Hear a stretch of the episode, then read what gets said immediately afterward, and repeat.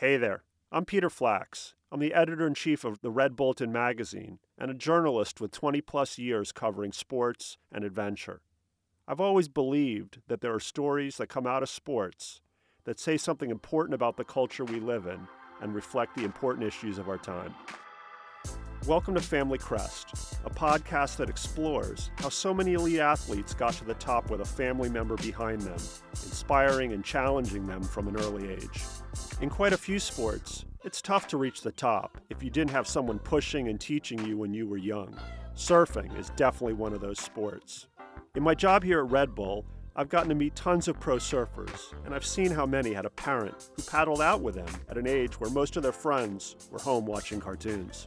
Well, when you're when you're successful and you're that young, you know, you're 15 or 16, you're kind of you feel like you can tell anyone to fuck off, really, you know. and who better than your dad, right? this season, we're looking at surfers and their support network. Surfers like Kolohe Andino, who competed in the 2020 Tokyo Olympics and is the son of former pro surfer Dino Andino. You know, really, I just want to be in the water all the time. It's like, if I'm not in the water, I'm not very stoked. Family bonds are complicated, something that transcends sports. So let's dive in. Check out Family Crest wherever you get your podcasts. Another day is here, and you're ready for it. What to wear? Check. Breakfast, lunch, and dinner? Check. Planning for what's next and how to save for it? That's where Bank of America can help. For your financial to dos, Bank of America has experts ready to help get you closer to your goals. Get started at one of our local financial centers or 24-7 in our mobile banking app. Find a location near you at bankofamerica.com slash talk to us. What would you like the power to do?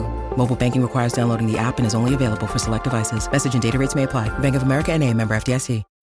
When you need mealtime inspiration, it's worth shopping Kroger, where you'll find over 30,000 mouthwatering choices that excite your inner foodie. And no matter what tasty choice you make, you'll enjoy our everyday low prices, plus extra ways to save, like digital coupons worth over $600 each week. You can also save up to $1 off per gallon at the pump with fuel points. More savings and more inspiring flavors make shopping Kroger worth it every time. Kroger, fresh for everyone. Fuel restrictions apply. The longest field goal ever attempted is 76 yards. The longest field goal ever missed? Also 76 yards. Why bring this up? Because knowing your limits matters, both when you're kicking a field goal and when you gamble. Betting more than you're comfortable with is like trying a 70 yard field goal, it probably won't go well. So set a limit when you gamble and stick to it. Want more helpful tips like this? Go to keepitfunohio.com for games, quizzes, and lots of ways to keep your gambling from getting out of hand.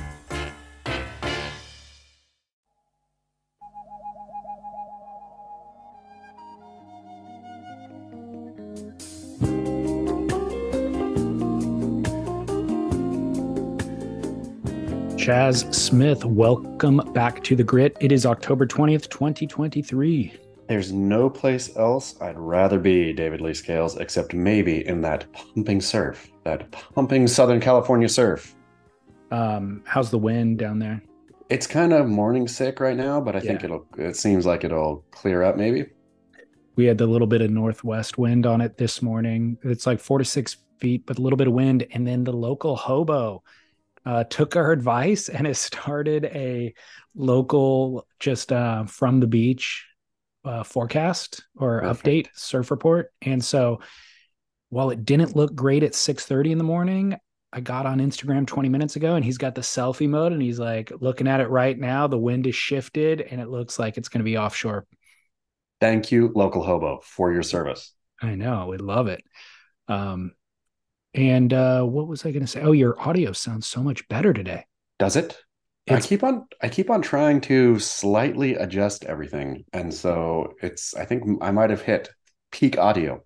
I mean, you're getting a little reverb from the hard surfaces behind you, but it's less reverb than normally or echo. Well, someday I'm gonna like actually go in a padded room and start. I mean, that's where I'll end up anyway, in a padded room, and then the audio will be ideal. What will be the final offense that gets you committed? I don't know. I was, uh, maybe uh, reporting on Surfline changing the name of gas chambers just to chambers. Did you see that? I did not see that. Did you write that story? I just posted it. Yeah. Oh, okay. I was gonna say I've been on Beach Grit a lot this week and I did not see that. So Yeah. what's what's the story? Get into it. Well, I mean, gas chambers, people know, I think, or any core surfer should know is a wave. It's like n- north of pipe between kind of, I mean, not really between pipe and sunset, but past pipe on the way to sunset, gas chambers. And uh, gas chambers now on Surfline, if you still Google it, it'll come, it'll stay like in their Google search. So they didn't do a very good job SEOing it. But when you go there to the, to Surfline to check the wave, it just says chambers now. And same with the one in Puerto Rico, chambers. Amazing. I wonder Yeah. what what the decision was there. Well, I would imagine the association of gas chambers with gassing Jewish people during World War II probably played in, but who knows? I mean, These ob- obviously, times. obviously, the gas chamber has um, been used inappropriately in uh, in world history. But isn't the gas chamber? Wasn't it a thing separate from just annihilating or uh, um, eradicating human beings, I mean, or was Uh, it strictly invented for that purpose? I mean, uh, also eradicating stray cats, I think, and yeah, all that kind of stuff. Um, I was always under the impression that gas chambers were gas chambers because it was it was like heavy and spat a lot, right? yeah, yeah, yeah. But I don't know. I never even thought about it to be honest. Yeah, but I gas a, a gas chamber. I don't think. I mean, ostensibly, a gas chamber would be a place where gas is gathered. But I think probably overall, probably ninety percent of the usage is of gas. No, ninety eight percent is related to killing something, Yeah, and probably a good ninety percent of the association with that is with Auschwitz and whatnot. yeah. Okay, now it all makes sense to me. So, but it it made me wonder about uh, when, because I don't know exactly when they changed it. I think it was fairly recent. Uh, I don't think it was related directly to the Israeli Hamas uh, issue going on right now, the war. Um, but I was wondering, yeah, at what point did Surfline, it in a meeting, say, "Hey guys, ooh, uh, let's." And on to our agenda next on the list is gas chambers, gas Right. chambers, guys. Like, Well, okay. honestly, when you think about it in those terms, it seems like a no-brainer to just quietly put the word gas aside. Um, but chambers is a stupid name. So, like, if you're going Yeah. to change it, but it is, I mean, it made me, I didn't really get into it in the piece, in the think piece. I should have more, but it makes me think of all the potentially problematic wave names out there uh, and what you do with them, right? I mean, we've dealt with this issue with like Civil War monuments to Confederate soldiers or whatever, right? And what do you do? Do you, you know, and I think there is, I think both sides of that debate have like have merit in their arguments, right? Like people oh, saying how how in the world do we glorify, you know, people who committed atrocity? On the other side, this history is true. To take away the monument doesn't you can't erase the history. Like, and it's important to not you know go Stalin-esque on our history. I think we learn from the past, and if we're going to perpetually erase the bad stuff at our past, then how do does anybody learn? Right? I think is the back and forth. Uh, getting to a thing like gas chambers, though, what do you do if a name like let's say a wave was named Jews or something, but that's what everybody called it for a long time. What do you do with that? or yeah i mean that that one specifically is um i don't know that's not a perfect analogy just because it's an isolated uh group of people that is a specific group of people but gas chambers is a thing that was used to kill people so i guess there is an association with a specific race with the gas chamber but like if you just said if their surf spot was named guillotines Yeah, yeah. you know but like you would let that fly because a guillotine was used to kill a lot of people of all races. Yeah, Yeah, exactly. yeah, Um, totally. but I, I do like the idea of rebranding the gas chamber so that it loses its meaning. You know, like it does have a con, uh, um, tie together with the Holocaust, but at some point, if used broadly enough, it loses some of its vitriol. Where I wonder, and here's the thing, is I think the wave gas chambers is neither good enough nor well known enough to be able Yeah. to carry. Like if pipeline was called gas chambers, then uh, pipeline. I wonder if that has if that's a big enough thing where the gas a gas chamber, all of a sudden, pipeline has enough weight, enough gravitas to change the whole yeah association with the gas chamber. Well, Yeah, and I also think though um it's important like actually I kind of forgot my thought. It'll probably come back to me. I mean, yeah, it's just it was an interesting and I think what made me think it was interesting particularly is I read something from the I think it was a one of the heads of the Pepperdine Business School or one of the Pepperdine schools, I think they're public policy school. Uh was on i can't remember what he was on but anyways talking about just civil discourse and how it's totally eroded and how you know with all the harvard students getting doxxed for writing you know anti-israeli or pl- a pledge or whatever the, all that was like for there's no room even anymore in society. College campuses i think used to be a place where you could have a difference of opinion. You could debate that difference of opinion. You could learn from each other and you it's not about agreeing necessarily it's just civil discourse. That's what civil discourse is. Where with civil discourse erasing like being erased it's more and more important. Like all the business leaders or whatever were saying right. you know i'm not going to hire a you tell me who signed that thing and i'm not going to hire them. Like college should be a place where you're able to i don't know like play with ideas right? And then figure out where the lines are. And then instead of having it mark what you did in college or thought in college or said in college mark your entire you know rest of your life and also no ability to debate where i thought this gas chambers debate is a is a nice tidy one where we can hopefully sure. have a good talk about it well i remember what my what i was going to say um the lot thought that i lost was i think that the intention or the context matters and so when the people named the surf spot gas chambers if it was specifically named after the holocaust killing device then yes, that would be problematic. You know, it, it, carries the history within its kind of DNA. But if it was named completely agnostic of that information and just by what you said, which is, man, look at it throw blows gas out or whatever, yeah, then I think that chamber filled with gas.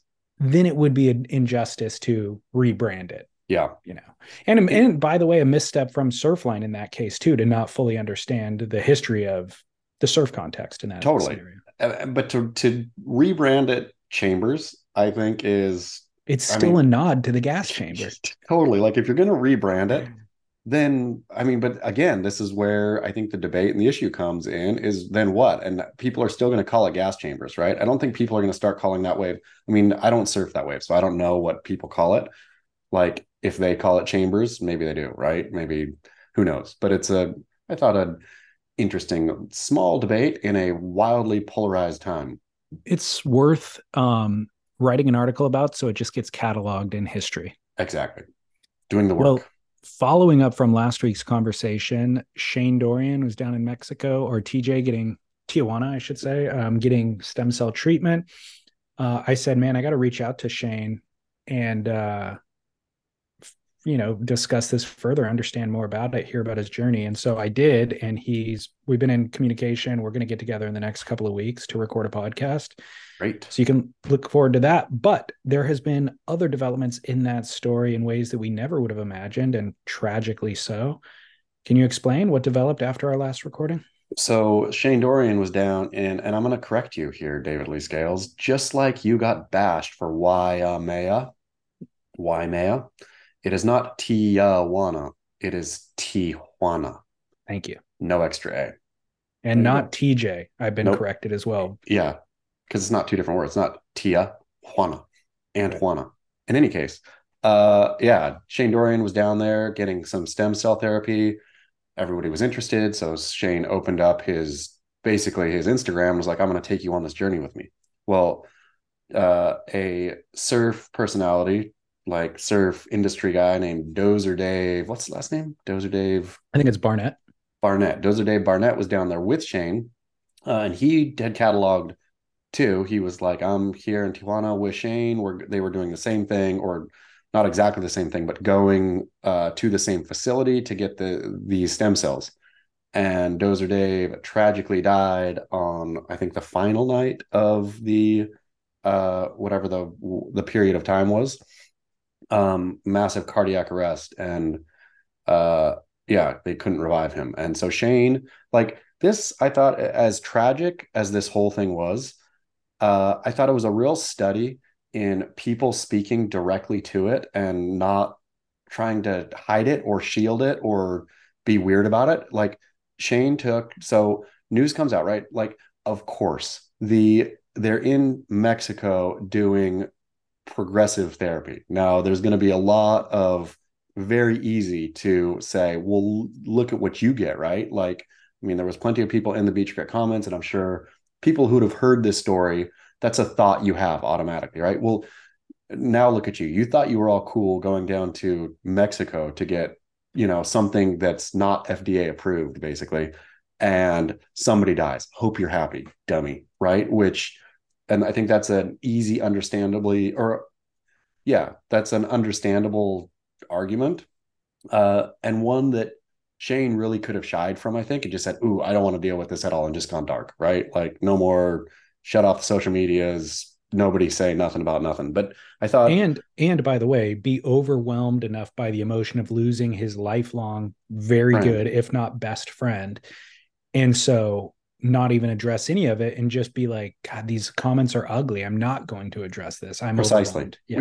And it would have been very much in shane's like and that's what you know the world surf league that's what everybody you know like a problem happens you head in sand dark lockdown, say nothing say nothing uh shane addressed it beautifully and poignantly right away he said without kicking dozer dave under the bus at all he just said that he had underlying issues uh he chose to do this you know, we Shane shared the last night they spent together watching uh whatever movie it was, the uh Was it the hangover? Hangover, yeah, watching the Hangover, laughing. It was all great, right? Shane did such a beautiful job, I think, of painting the end of his friend's life well, and then uh Dave's uh brother-in-law, I think, was reading the vitriol and the you know fingers pointing at Shane, and so he came in directly to Beach Grit Got it. Okay. That's and was s- ask. and said uh, on Beach Grit, he left it as a comment. I just turned it into a story, but uh,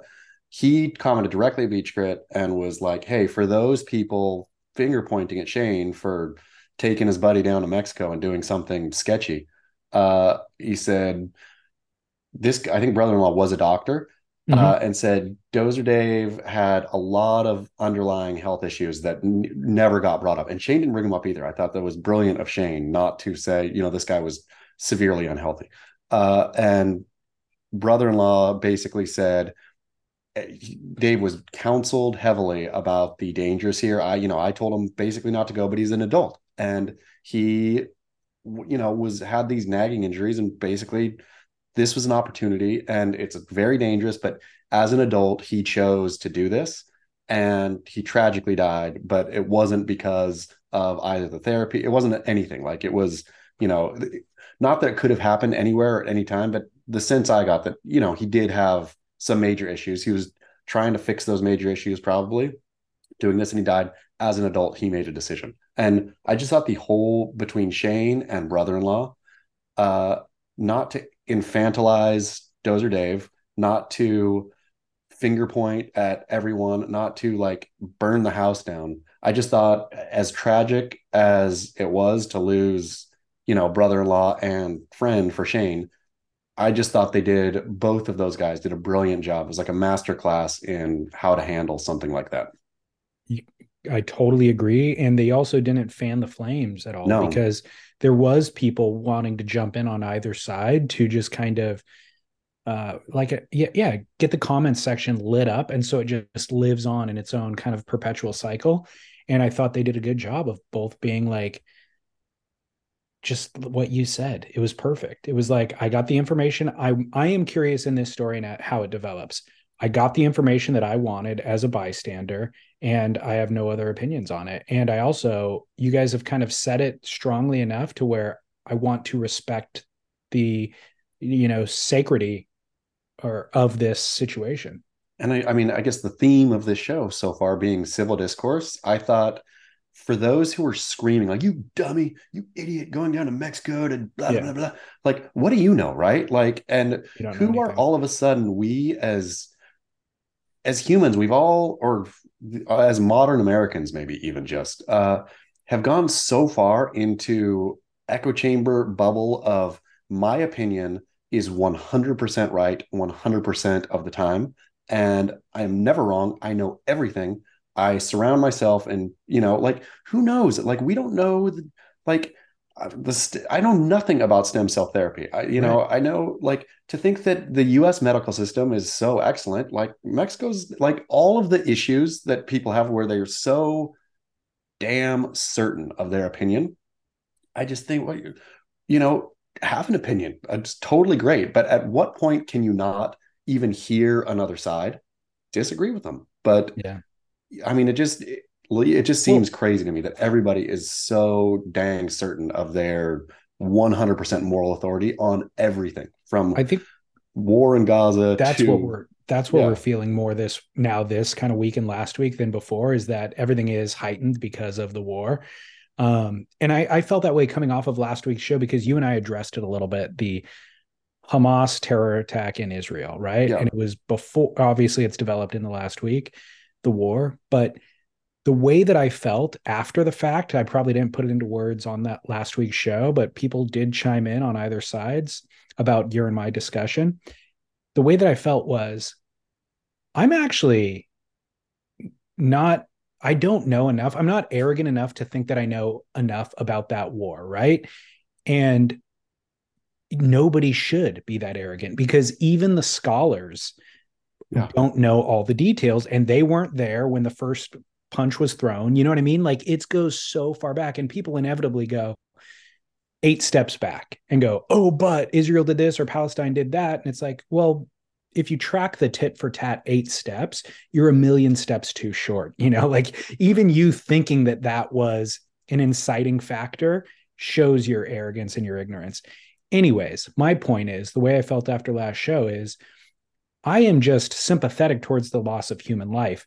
I worded it last week in that I was sympathetic towards Israel and I did brand it with a certain group of people. But the reality is, it doesn't matter to me if they're Israelis or Palestine, Palestinians, or any of it. I am sympathetic towards the loss of human life. You know what I mean? Like it's unfortunate that we even, there's a baby who doesn't necessarily identify with a political group or even an uh, eth- an ethical um, ethnic group it's a baby.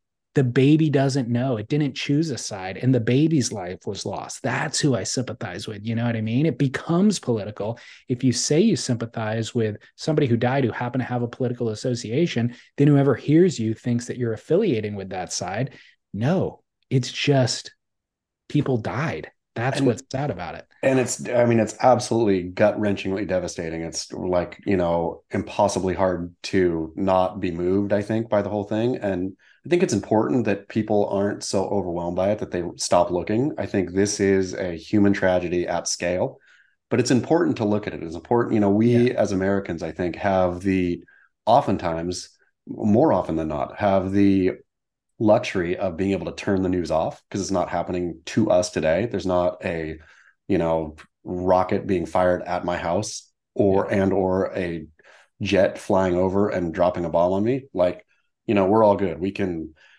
turn it off and go outside. But I think it's I think it is important to study and examine and to really feel what is happening over there. And I think it's okay to like the way this whole thing, like the weird like I'm rooting for this team or this team, the way it's almost been gamified is totally. is profoundly disturbing. Like I see and understand if you are more sympathetic to the Israeli uh, what they're doing, right? That they're justified in what they're doing, and this makes sense to me. We can have a debate about that. I understand that. Likewise, if you are more sympathetic toward the Palestinian side, where you're saying, you know, for this, that, and this reason, I think that like but the debate has gone so cuckoo town where it's like this is my team. Like i'm going to burn you. I'm going to shoot you in the head if you're not on my team. Like and not of course i mean really probably too in some cases but uh you know on twitter or on social media i'm going to burn you down is like you are an anti-semite or so weird the use of anti like palestinians are just semites too. They're semitic people. It's weird how anti-semite only gets used. What I guess that's usage. It's used to be anti-Jew now. But in any case, yeah, the the weird polemic, the then like I feel what I feel so strongly that what you feel means you need to burn in hell is Mhm. wild to me. Yeah, it really is. Um, back to the stem cells. Uh, we did get, I as we predicted, we would get expert feedback. Um, a listener with a PhD in bioengineering sent me an article from the University of Connecticut that stated, "quote gross, uh, or I'm sorry, grotesque side effects from unproven stem cell therapies are more common than we realized." This was a report from the researchers at UConn. And despite the dangers, many neurologists feel ill equipped to warn and educate their patients. People who have suffered debilitating brain and spinal cord, cord damage have been diagnosed uh, or have been diagnosed with progressive neurolo- neurological diseases are often frustrated by the lack of treatment available and help to them. This frustration can lead them to be easy targets for clinics that inject patients with stem cells but most of these clinics are operating outside of the FDA's jurisdiction, and the treatments are unproven and pricey. So, because the treatments are so limited for what the FDA has approved, and these people kind of turn to experimental treatments, and that's how they find themselves in situations like this. But there's a reason why the FDA has not approved this stuff. Um, he sent me another article that was about uh, warning about the potential long-term effects because there have been cases. They gave one uh, reference from a medical journal about a guy who was 38 years old with a benign tumor on his spinal cord that had been linked to an experimental stem cell treatment that he had received 12 years prior. So the science on all of this stuff is out. And I think you and I kind of flippantly stated last week we're like well there's no real downside to it right why not let's Yeah. let's see what happens with shane the reality is we'd have to check in with shane 20 years down the road you know But but So- like also I feel Shane as an adult makes is making informed decisions and is using different data, right? I mean, I I totally get the FDA is is important in that, but they're not perfect. And the FDA, I think, does all kinds of wacky stuff at times. Um, and yeah, is weighing a lot of different factors. And I'm not anti-FDA by any means, but I'm also I also think just because they say something doesn't mean that Shane was an idiot to go try this thing, right? Like totally maybe Yeah. Shane, like Shane and whoever, there's there's I'm sure data and research also on the other side that you know presents whatever. I mean, that's the people thinking that science is definitive to me, eh, like that there is a yes and a no in science. There's no yes and no. There's no more yes and no in science than in philosophy or in, you know, anything. Like I think, I mean, there's yes, you can prove certain things through experimentation. There, I guess there are yeses and nos in science, but not all science is a yes or no. And something like stem, stem cells, you could uh, you know, somebody could study it for a long time and conclude X, and somebody could study it for a long time and conclude Y with tons of research and data to back it up. the yeses and nos even if they become black and white and definitive it often takes decades and decades and decades to become that crystal clear and even in those examples a hundred years later the opposite is found to be true I mean, that's what I, I think the only tr- like real yeses and nos are like pretty simple. I feel like, yes, water freezes at 32 degrees or whatever, right? Like that is a fact. Uh, but I think those, any time there's like complex combinations of organisms being involved, uh, then yeah, exactly. Like time changes things. Yeah. Distance changes things. Well- all kinds of stuff changes things. science can only account for so many variables and the variables will ultimately change it and even that water freezing at 32 we might find in the future gets shifted because some environmental variable shifts you know and then you know i, I have no idea but I You have to- water you have probably to- doesn't freeze at 32 either. Is it 32 or 36 i always get confused i think it's 32 I love um scientists. I love our. We should just have a. We should have a science hour. we kind of do every week Uh, well, as we're we're on the topic of drugs, uh, while we're on the topic of drugs, there have been two articles in the last month on Beach Grit, both penned by Derek Rielly about drugs in pro surfing. I kept one of them in my notes this past month just because it was very interesting. There's lots of fodder in the comment section, but I knew it would kind of come back into um, a show where it fit the theme a little bit broader. Um, both of these articles that I'm going to bring up, Derek pulled from podcast interviews. Has Derek become secretly a podcast listener? Which podcast were they? So both were pulled from the Quivercast, hosted by Mike Steele. I doubt it. That doesn't sound like Derek to me. That sounds Okay. like somebody sent Derek a quote from a podcast. Okay, because when Derek ever these aren't the only two articles that he references podcasts. Some of his articles have been He might. He might be. I. I. It would And- and surprise. It would surprise me greatly. me too. I, I mean, totally. And he'll pull something from like the 45 minute mark deep into the podcast. And it's like, it's, I, I, yeah, it, it could just be listeners or readers sending it to him. My guess is it's yeah, it is gifted to him, but I could be wrong. Okay. Well, shout out to the Quivercast hosted by Mike Steele. He interviewed uh, in the last month Dustin Barca and Roy Powers. The first article from Dustin Barca, uh, the headline that Derek wrote is, quote, world's most feared surf gang, the Wolf Pack, destroyed by Oxycontin, says former member. Another quote within the headline they had a pharmacist living in the house giving them huge subscri- uh, prescriptions exclamation point. And that's a quote from dustin barca. Basically um, barca said they used to make me fight people on the beach. If somebody burned one of the boys uh, if somebody burned one of the boys, someone like Kyborg would tell me, "You better go down there and pound that guy right now, or I'm going to pound you." I'd be like, "Fuck!" Then I'd go down and smoke the guy on the beach, or or um, wait for him to just come up.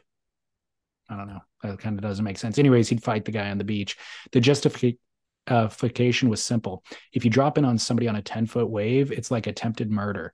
That's where it is uh, today. It's a shit show where there's no authority out there. It's just like anybody from anywhere can go out there, paddle around the locals, catch any wave of the day, and nobody does anything about it. What we did was we created a rule system.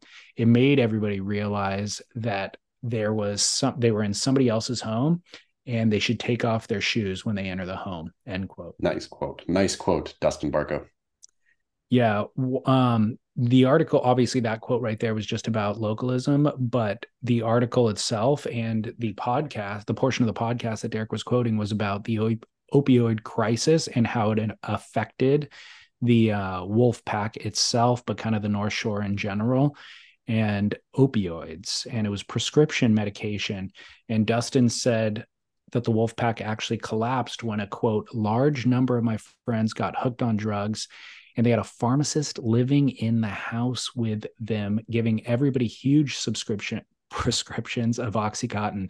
It was a bad scene. I never did drugs from the time i was a young kid because i saw friends who had almost died. All of my friends who were either on coke or whatever they all started snorting oxycontin and it turned everybody against each other it turned the most solid friend group ever in surfing into a shit show end quote Boom. Damning. yeah, pretty. I mean, drugs are insidious, right? It's kind of interesting how, I mean, obviously with illicit drugs, it's one thing, and the Oxycontin thing's a whole different thing, but very kind of parallel.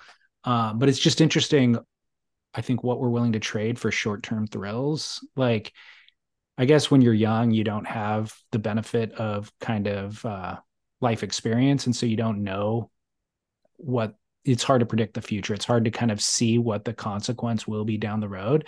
But there's certain things that seem to have eternal beauty, uh, like surfing or friendship in their case. And the drug amplifies the intensity of that experience initially, but also never quite allows you to access that base level of the simple beauty of it again. And it might be in your brain where it chemically alter resets what you know ne- you need the intensity that you need for it to feel good again and so you find yourself not enjoying what was once a simple beauty that brought endless joy you can't enjoy anymore because you I mean, need yeah. that hit you know I think, I think well stated in terms of it's not like all of a sudden you take an oxy and you turn the lights off. I'm I'm never done. Oh, I've taken oxycontin before. Have you? i i Not not, not, rec- for not recreationally yeah, but not i got for, I, for shoulder surgery. I took it. I didn't like it at all. well, I had, I don't know what it was that I took, but I had wisdom teeth removed 15 years ago and they gave me something super powerful. It might have been Oxy. I loved it. Really? Were you in? I mean, I mean, I, I, thankfully, I don't think I have an addictive personality, but if I had access to more of them, you would have gone. I, I, I might have, you know what I chase mean? the rabbit. I Uh, mean, yeah, but the but the thought that all of a sudden, like I'm sure for those early, you know, they tried their oxys, I'm sure, and it like they went out and surfed the best pipe ever, and then had the best time ever afterwards, and then yeah, so that sorry that like gray area or that uh dusk where you're like drug is best life, and then it just takes over, and then you're done. well, I mean, first it's fun, then it's fun with a little bit of problems, and then it's just problems, right? Yeah, and it's not even fun anymore and you're just doing it because like i said before to. like your brain's been reset but yeah you don't understand that until you have the benefit of hindsight unfortunately. When you're in your 20s especially like you just don't have that predictive part of your brain that is or you don't have enough life experience that you can build upon. And so it's scary to think that you kind of erode those mechanisms in your brain when you don't even know that you need them or that you have them you know? I wonder uh, Wolfpack Sans Oxy, uh, how it would have aged and how like if if Pipeline still would have like a semblance of order because of that group, or if inevitably they would have eroded. If it wasn't Oxy, it would have been Ego or would have been who knows what, and you know things things break down. I think the the idea, and I like his quote about you know there's no order out there now, et cetera, et cetera.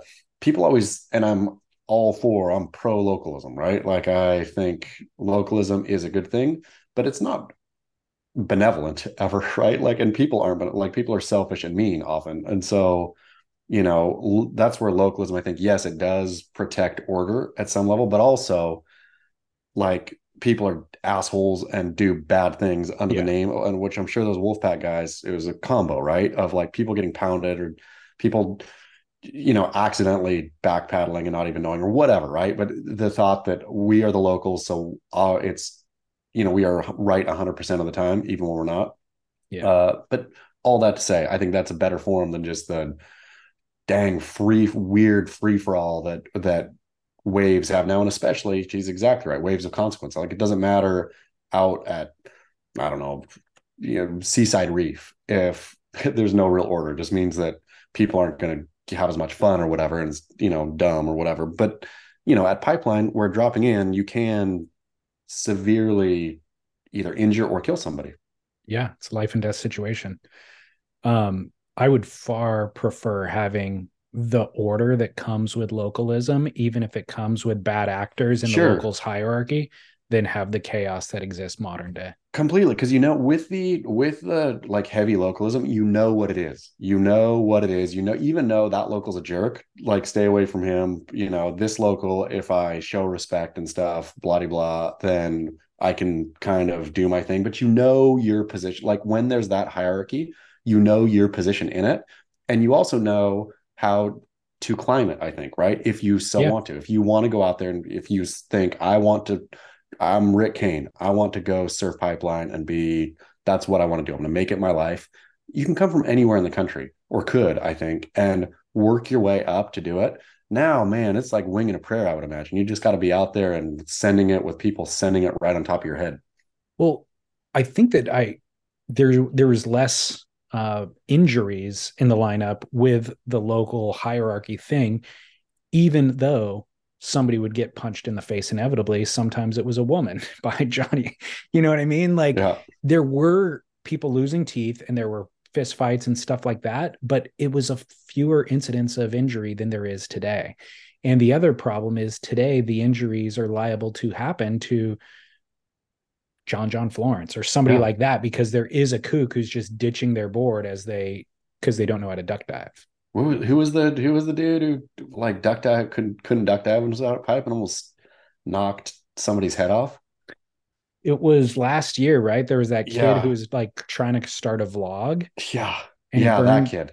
he burned the goofy foot hawaiian i forget who the kid was that he burned or no didn't burn but ditched the duck board dive and yeah, Yeah. i mean but that's that's like that kid should not be allowed to surf. And like he did his jokey apology and then did something dumb. Like that dumbass kid, whoever he is, influencer, should not be allowed out there. But there's nobody to keep him.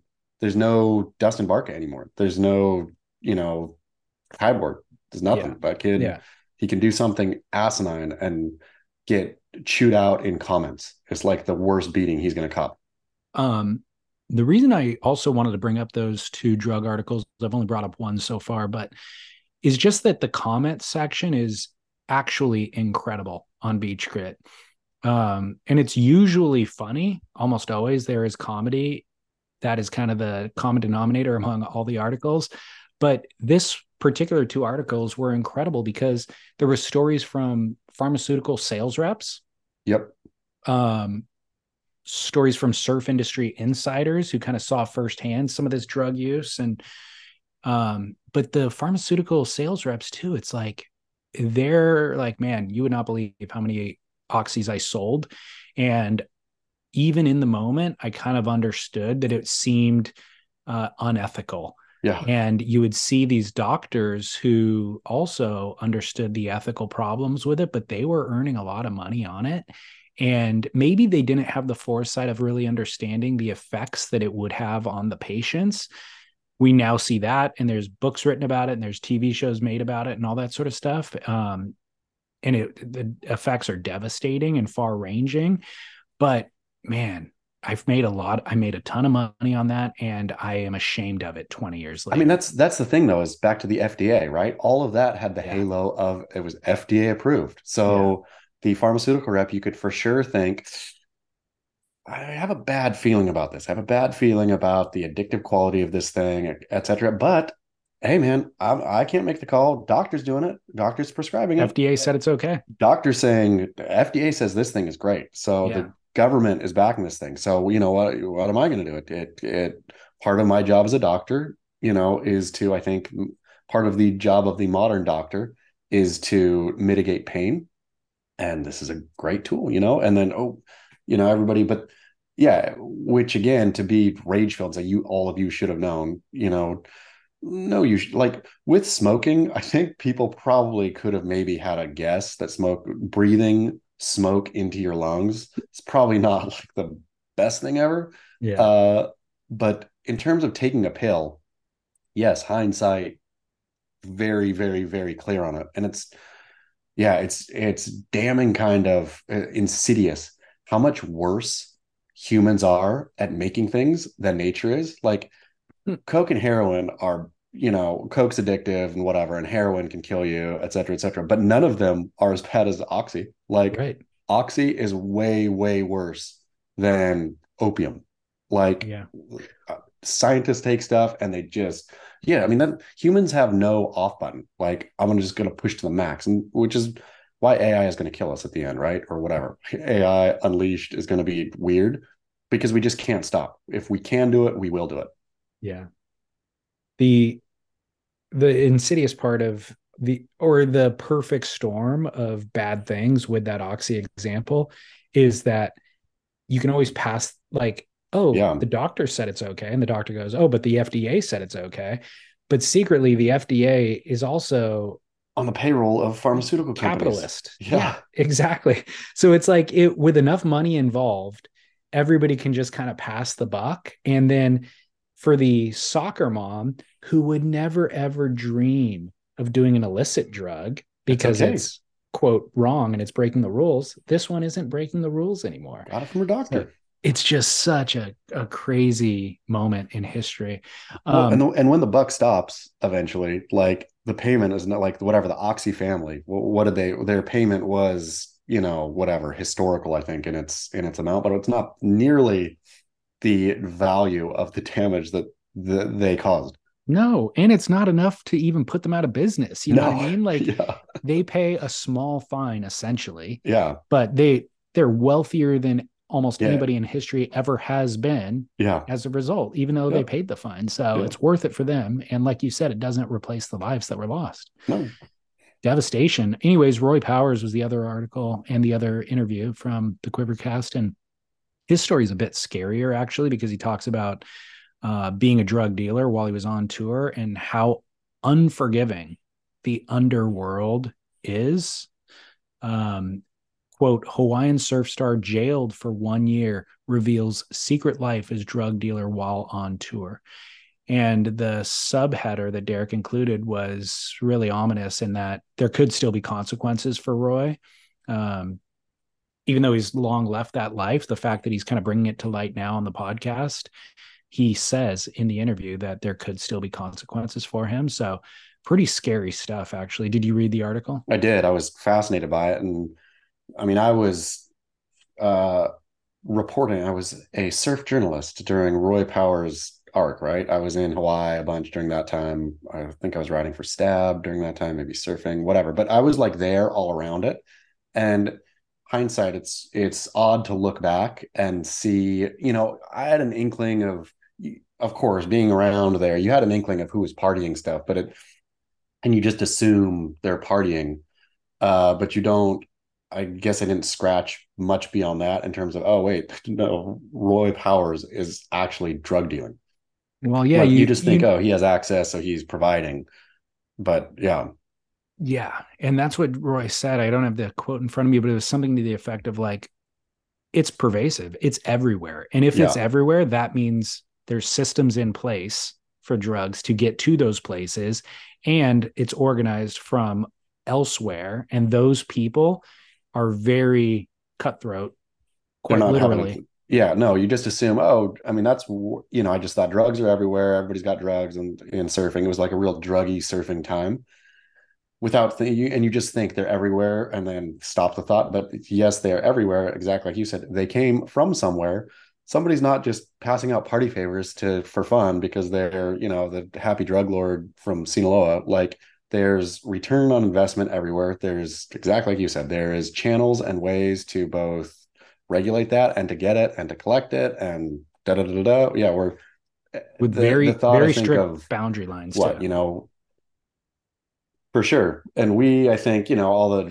drug kingpin movies or TV shows or whatever like that humanize all these. Like I would imagine that unless you're in that legit in that world, you'd have no idea what that feels like. Where Roy and through the tiny peek through Roy's eyes, it seemed unfor. Yeah, there's they don't have a moral. They don't care. Like you, no. you didn't bring me my money. I'll kill you. If I can't kill you, I'll kill your wife. Like, yeah. Then I mean, and it doesn't weird. matter if you didn't understand the rules when you no. got in it. This world doesn't have room for any of that. It yeah, is dollars it and cents. Yeah. This is how it works. So pretty scary stuff, actually. And um, I mean, honestly, all of it, including the other article with the opioid thing, it's like I not going to take them. Like I'm just not going to take them. If I get oxy, if I have to have some surgery in the near future or in the future, they don't they don't give it anymore. You're oh, you're free and clear. No, you'll get like I'm but um, but it's not like it's going to be over. There's going to be something that replaces oxy in terms of you know like whatever. It's not like okay, we finally learned that pharmaceuticals can be really bad. So we are putting that genie right back in the bottle you know, we're just going to do Tylenol. We're going back to Tylenol, everybody, in Advil. And if you really have a, you know, bad problem, then we'll give you a Tylenol 3 or whatever. The one with, what did Tylenol 3 have in it? Codeine. Codeine. Yeah. You get some Tylenol with codeine. That's the max. So we're done. We've learned our lesson. There's no lesson ever learned. There's going to be something worse than Oxy around some bend in the road. It's just a matter of what's the most profitable. Yeah. That's all that matters, right? So I was t- saying the comments section on Beach Grit, of course, is incredible. Well, it is funny first and foremost. So here was gr- a great comment from Jordy's Pout. Quote, I got caught up in gang activity in my early 20s. It was a motorcycle gang when I got my first bike, a hefty 125cc. We used to head out after dark to buy takeaway curry and then bomb down the main road until we got to the neighboring suburb to eat it. We called ourselves the Gaylords ultimately it was the curry that tore the gang apart. We couldn't wait to get that sweet taste of tandoori chicken, so we just sit and eat it at the takeaway joint. really funny. so stupid and just so funny when you're coming off the heat of like reading the article, yeah. some of the sales reps comments and stuff, and then you get to that, you're just like, oh my god. Uh, it's a it's a great community that beach grit. it is. Um, well, we need list a listener needs advice, Chas. Great. Guess who's going to give it? You. Us. Us. Uh, am I a longboarder? oh. Hey, hey, David, I have a question that I want to direct at you and Chas. It's a simple question. Am I a longboarder? I learned how to surf at the age of 13 in the early 2000s at the Huntington Beach Pier. I'm sure you can picture the scene longboard shorts, loud graphic tees, potato chip shortboards. My quiver consisted of just two thrusters, a squash tail and a rounded pin. I never considered riding anything else. Fast forward to college in San Diego around 2006 to 2010, my regular spots became Sunset Cliffs, OB, Windansea. My potato chip surfboards weren't going to cut it. I got my first fish at Mitch's in 2007, and I never looked back. Since then, my boards have always been modeled around the idea of catching as many waves as possible and going as fast as I can. With maturity, though, I've accepted the reality that I'm never going to surf like my heroes Andy, Sonny, Kelly, Bruce, but my boards still never breached the six foot mark until 2012 to 2016 era. A friend of mine was moving inland and selling a few of his boards, one being a 9.6 classic Hobie log. I'd never longboarded before that point, but without much thought, I figured why not? The thing mostly sat in my garage for the first couple of years, only taking it out when it was brutally flat until 2008 when I was forced to surf Old Man's for a friend's birthday, and a log was the only reasonable choice. My life has not been the same since. I had a blast since that day. I'm actually looking for waves to longboard. While years ago I would only take the log out on very desperate days, now I'm considering it in my everyday rotation. Truthfully, I probably still ride a shorter board 80% of the time, but longboarding went from 0% to 20% in a short period and is still trending upward. Now, jump to last weekend. I entered the local club contest in the longboard division. I got smoked having no business actually competing on a longboard, but I realized longboarding is where uh, my actual interest lies now. The WSL shortboard division has completely lost my interest. I used to be the kind of person that would never miss a heat. Now I watch maybe one or two heats per contest, maybe. And I couldn't care less about who's qualifying this year. But what I did actually enjoy watching was the Mexi Log Fest, the El Salvador longboard comp, and the finals day for longboarding in Malibu. What has happened to me? I'm trying to be optimistic and just think that I'm not actually that good at longboarding. I'm just tapping into a 13 year old self, just stoked, excited to have a new feeling under my foot, doing everything that I can to get better. However, the pessimist in me thinks that maybe I've just entered the old man phase and I'm actually giving up on my original goal to surf like Bruce and Andy. Let me know what you guys think about this. I feel like I'm at a crossroads and I need your advice. Should I go heavy down this road, get a second log, maybe a proper nose rider, or should I have a long look in the mirror and remind myself to stay in my lane and that I'm always going to be a lifelong lower intermediate short border? Work, Nathan R. Nathan R., guess what? I have advice for you. David Lee, this is a great quandary that I not with longboarding, but with my personal struggle is mid lengthening. Yep. Uh, and so I understand Nathan R's struggle. And here's what I've concluded uh, we brand ourselves as this or that in surfing. In reality, we are surfers. Now, it could be debated that longboarding is not surfing. I would allow for that argument to be made that that is no form of surfing because I will definitely say that supping is not surfing, right? That yeah. is not surfing. If you ride a sup, you are not surfing. You are supping. That is a wave riding thing, but you are doing what people in outrigger canoes do and other things that is also not surfing. Riding a wave is not surfing. Now, I would be open to the debate that longboarding is also not surfing, except let's not go there. I think we have to include it because historically it was surfing. It was, in fact, the only surfing. Okay. Now that that's out of the way, uh, so then we brand ourselves in surfing by what we ride. I'm going to say, in a very Zen like way here, David Lee, we are always in flux, in transition, kind of back and forth across boards.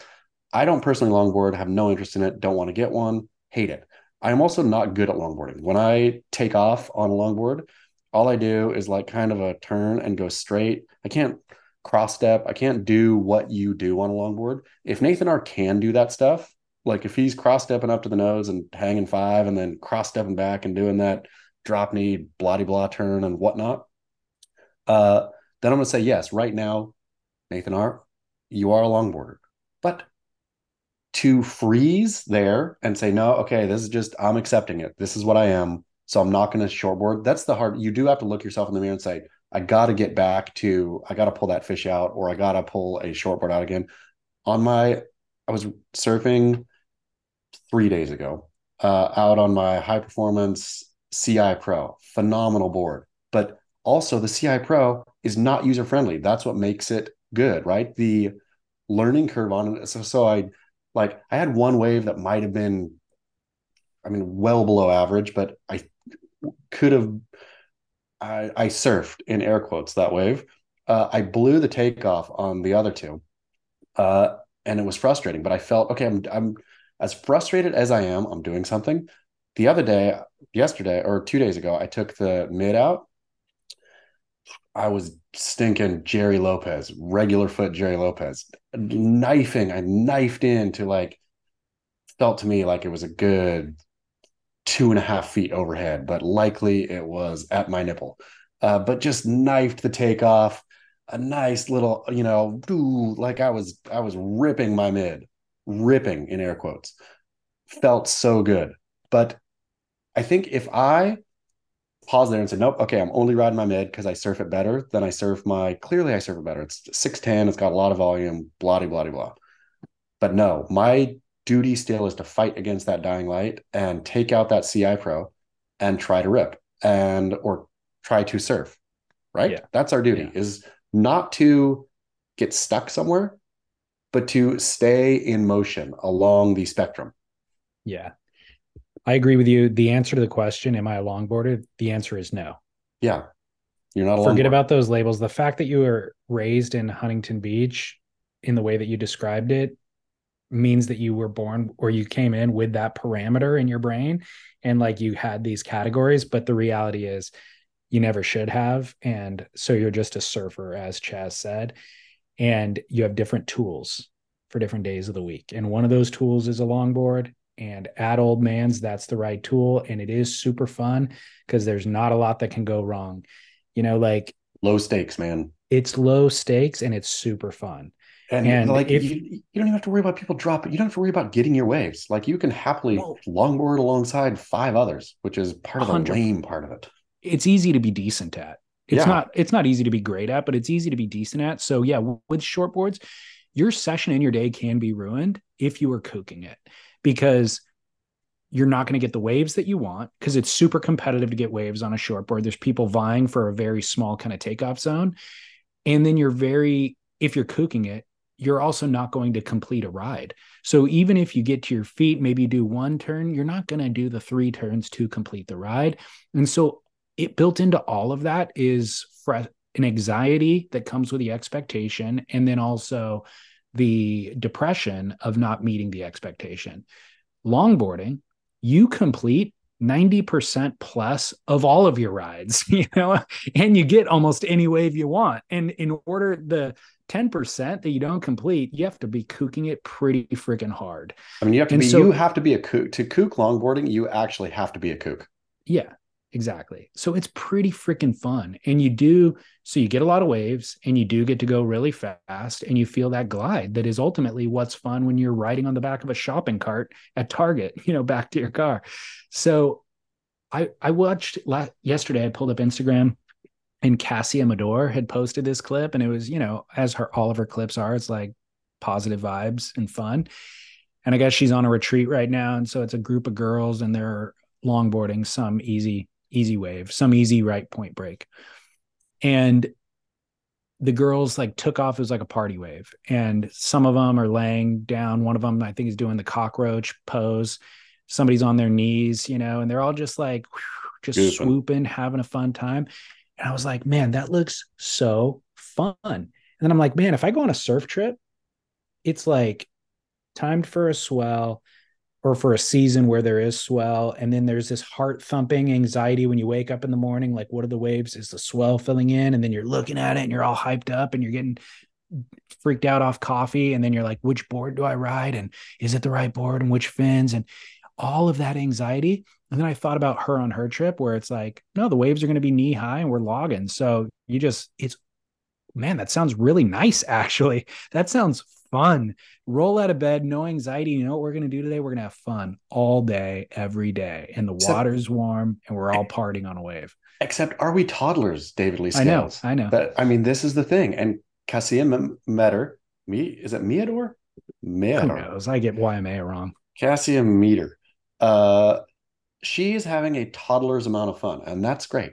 Like, I'm happy for you and your toddler friends to go have baby fun, to look at different colors and be like, colors, to taste a little sugar and say, sugar, yum. That's what longboarding is essentially. Longboarding is dummy fun, right? It really is. I want to have sophisticated fun, David Lee Scales. I want a night at the ballet, or I want to eat a fine foie gras and chase it with a peaty whiskey, even though I hate peaty whiskeys, but I feel that's probably sauterne is the appropriate pairing there yeah. Okay. There we go. Thank you. Uh, that I think is what we're aiming for. And if we give on up on that, if we say, I want to just go get Happy Meal McDonald's every day, that's what the longboarder essentially has decided to do. The person who's committed to the longboard life, where I think with variation though, and even if say you go to the orchestra and you don't understand, it sounds like noise to you and you have an awful time. You were trying to do something that was bigger and better than making mud castles. see you're putting it in really stark terms back to like you're entirely right or you're entirely wrong i'm claiming different tools for different days of the week That's So true. But you, but do, you do want the fancy night out having the foie gras going to the ballet you also do want McDonald's. you the next day you want mcdonald's and the housewives on tv or whatever I, I hear that. I hear that. I'm just saying though, like if you commit though, if you're like, I'm only longboarding, then that's you where the have problem is then you made a problem. Then you have stunted yourself into stupidity. yeah so Joel Tudor, I'm looking at you. Well there's the so there is a sophisticated version of that as well. There you know mcdonald's is the uh cockroach stance on the longboard laying on your back and just kicking your legs. But there's a version of a hamburger that is sophisticated where you are now nose riding trimming through the section and nose riding that really i mean that that tickles all the same sensory things that you're talking about that maybe a big top turn does you know off a short on a short board Could be, yes. And and I think, yeah, like if you are really committed to the longboard life, but even I would have to think that Devin Howard himself, world champion longboarder. Did Devin ever win a championship? no Did he, did he ever win an event even? i'm sure he won events i mean i uh, i mean for the longest time that i've known devin he's not competed but i'm sure in his youth he did and win Yeah, event winning longboard Devin Howard. Uh, heart winning general surfer devin howard uh, surfs mid lengths, and I'm sure Dev surfs gets on a fish, and I'm sure at some point, De- you don't think Dev has ever snuck out on a CI Pro? no You don't think so in his whole life? i mean maybe a fish back in the day But you don't think Devin seen- Howard has ever ridden a high performance shortboard? Yeah maybe one time he's tried it it's been decades since he abandoned Really? that yeah Yeah, we're gonna have to get Dev to weigh in here, but i know i'm I, curious too though I bet Dev sneakily, when the you know Dev is mostly, I would imagine, looking for waves that you know are longboardable or mid lengthable or whatever. And the you know, I mean, what you could almost argue Rincon. What's the best board for Rincon? i would argue i mean i would argue a fish Yeah. I mean, th- yeah, that argument. And so Devin is probably thinking, I don't want to blow, you know, Devin Howard is not surfing D Street, where the only tool really is a shortboard there. If you got anything else, you're being silly. Yeah, exactly. Um, I do want to get this information from Devin, though. I think everybody would love to hear this. Yeah. I, and I think that he could, obviously, he could ride any of those things. Um, yeah, I just think you're right. Maybe he's not surfing like super high performance shortboard waves. as Yeah, that's not the waves he's looking to surf. Yeah, yeah, exactly. Uh, this kind of very much related question came in uh, right after the boardroom show from a listener who I actually met at the boardroom show. Hello there. Uh, this is uh, Ren Volpe from Oceanside again. I'm calling about this could be Kluker Curran, uh, I guess. Uh, it's regarding this article that came out on Inertia, I believe it's today, saying that surfers over over 40 should all be riding boards at least in the mid six foot range, since uh, apparently we don't have the fitness or no longer the strength or ability, and blah blah blah. There are always exceptions to the rule, and even in the article, the Michael Areno, who just won the Shape Off at the board show, is actually being quoted uh, in the article many times talking about it. So since I'm late 30s, I assume you guys are probably like in that age range, and I'm approaching it fast. Would love to hear about those statements and also like what do you guys usually ride? Because you don't talk too much about that. All right, that's it from me from Oceanside. Cheers. Well, we did just talk about what we ride, but um, this article was, like he said, published on the Inertia, and it was actually written by none other than Sam George. The article was entitled Sam this thing. When did it come out? Gen C um, just sent it to me, to be fair. I can't believe I didn't see this. Two weeks ago it came out. The article is entitled, quote, over 40, your shortboard is too short. So any, from, from Sam George. Anything that comes from Sam George is asinine to begin with. So you could already write it off straight out of the gate. 100%. Also, also with him, certainly, and with the inertia in general, is this conversation eight years old? Yeah. You know what I mean? Like I mean, this is so far behind trend. It's and it's so dumb. And like to to base it off length too. Like yeah, exactly. It is I mean, yeah, exactly. It's an eight year ago conversation to think my board is based the only statistic I look at is how long it is. Exactly. Is a six are you writing a six three or a five eleven, man? Well, when uh, the inertia published or advert promoted the article on instagram chris cote commented quote my boards are shorter and better than they've ever been and i'm 47 and i'm also surfing than i ever have been yeah. Quote. and i think that that's related to what you're saying is maybe they are shorter but they're more volume Sure, and or and or they're not. And Chris Cote has you know gone on a fitness program and is you know working out more. Like who knows? There's way too many variables to make. I mean, Sam George again, he's without Eric Logan anymore. We've lost Eric Rip as surfing's great clown, and I'm so glad that Sam George has found the inertia and taken the mantle of surfing's number one silly goose.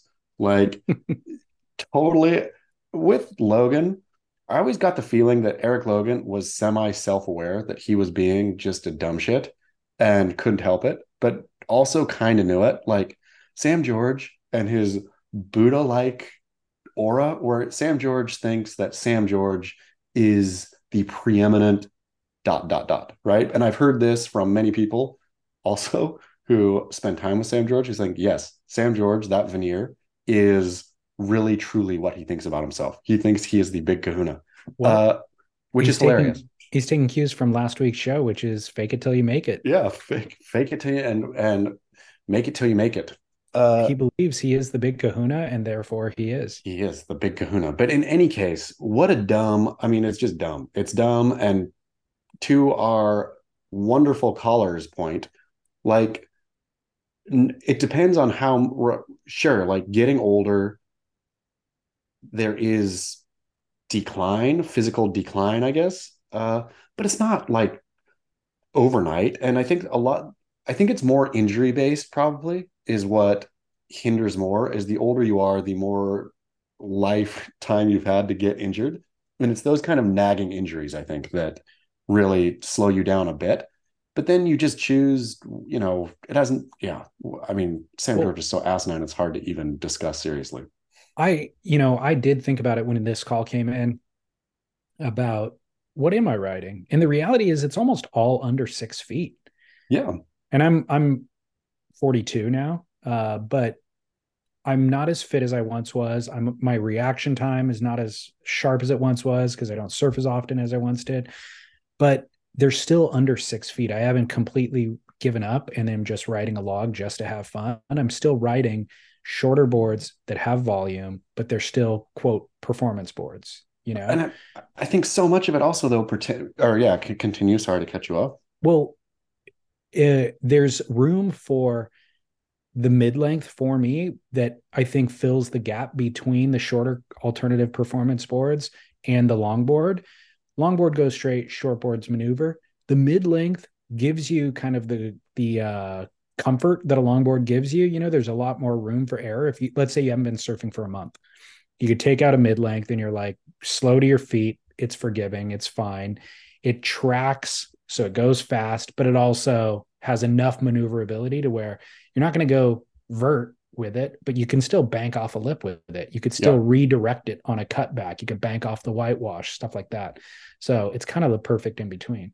And I think so much of it depends on where you're surfing too, right? Again, like if you're surfing some, I think when you're younger, maybe you could surf a burger, uh, or when you're surfing a bunch and younger, you could surf like a burger on a shortboard and be okay uh, I think that gets harder, especially with the crowds of today. Yeah. Like it's hard to compete for waves on a berg. So if you're serving a berg, you know, volume up, man. Like it, like it, that will help you. Like that's what those waves demand. But if you're yeah. on a if you're on some punchy, you know, shore break, you don't need volume. Like you're yeah. all fine and good. Sam George so volume up would be the answer to the question from Renz or the response to Sam George's article, but not necessarily uh, length up or height up. Definitely, but and also don't volume up if you're surfing some real, you know, peaky beach breaky kind of thing. You don't need like some yeah. wave that's going to chuck you in.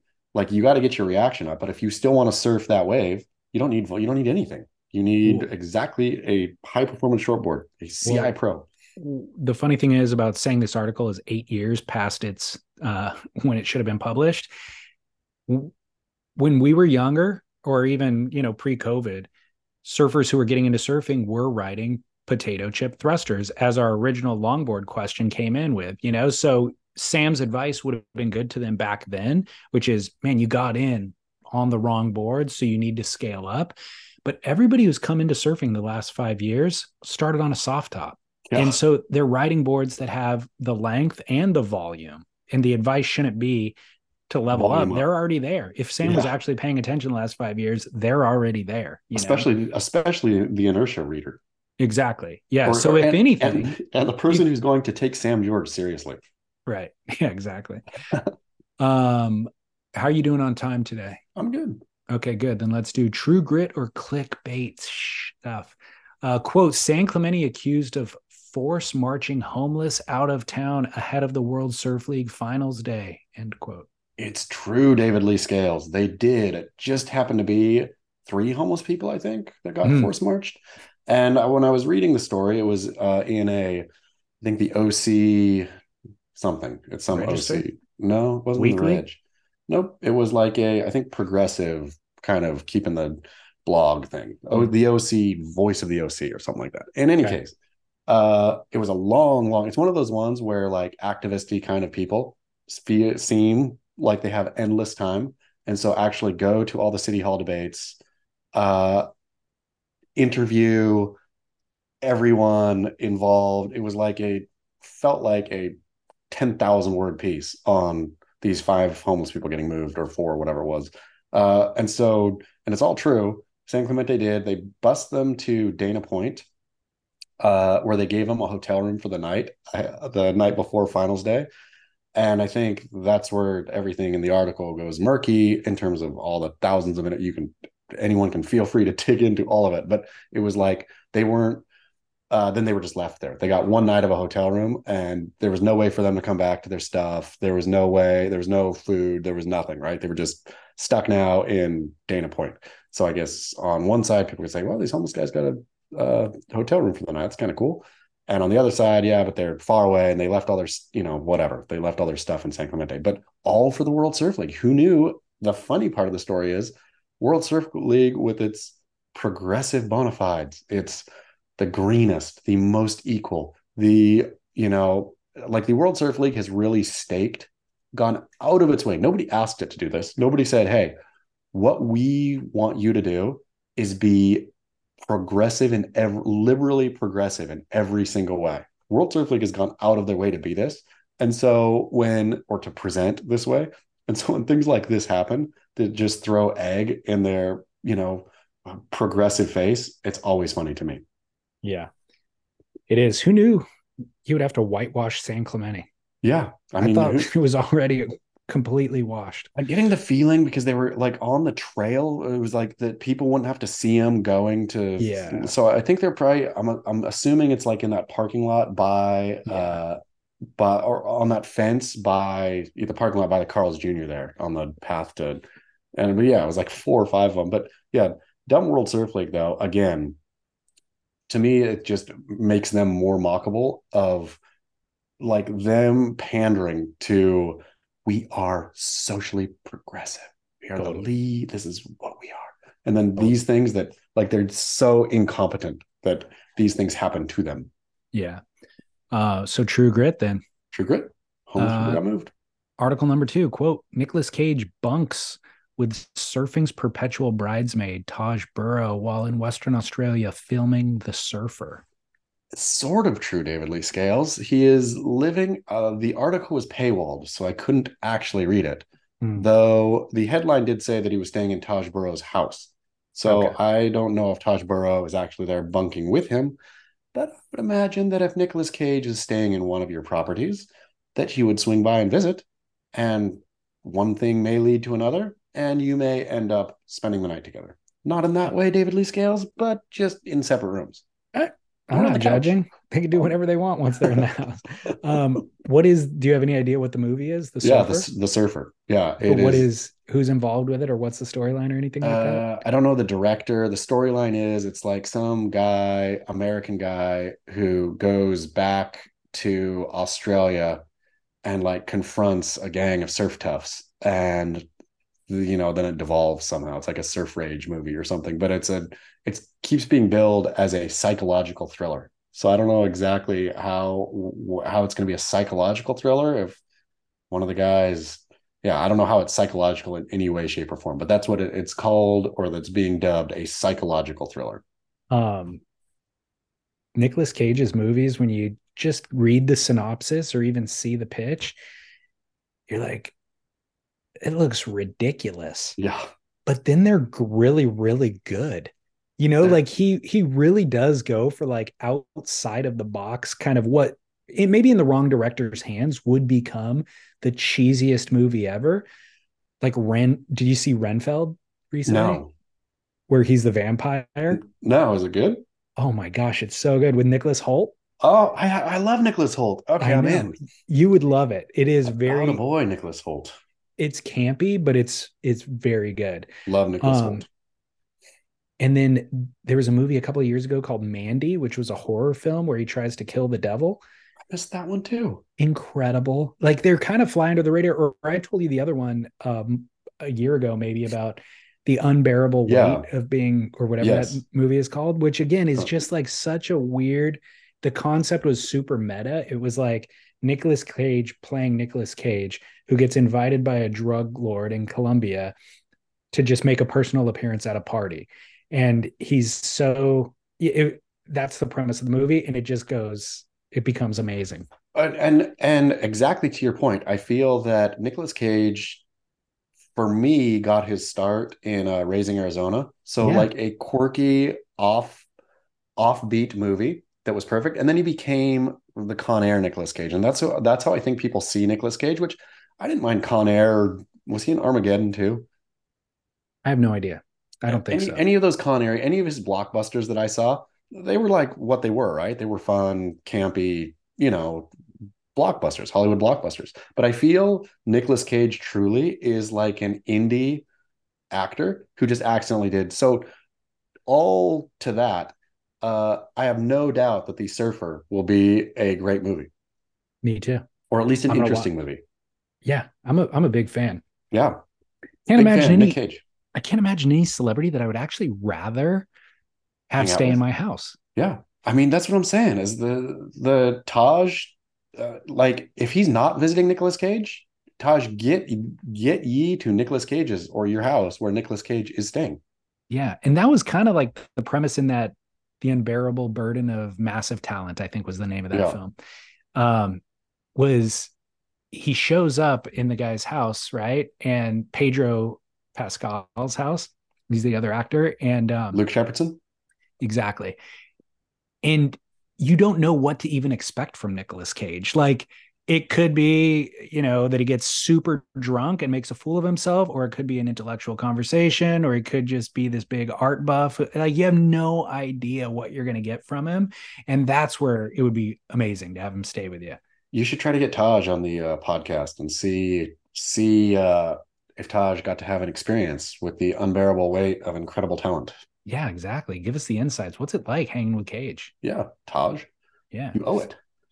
Um, well, let's take a quick little break so that we can hear from how amazing LinkedIn.com slash surf is at helping you find your next job or hire your next person. And uh, then we'll be back with a pros in the wild and a barrel or not.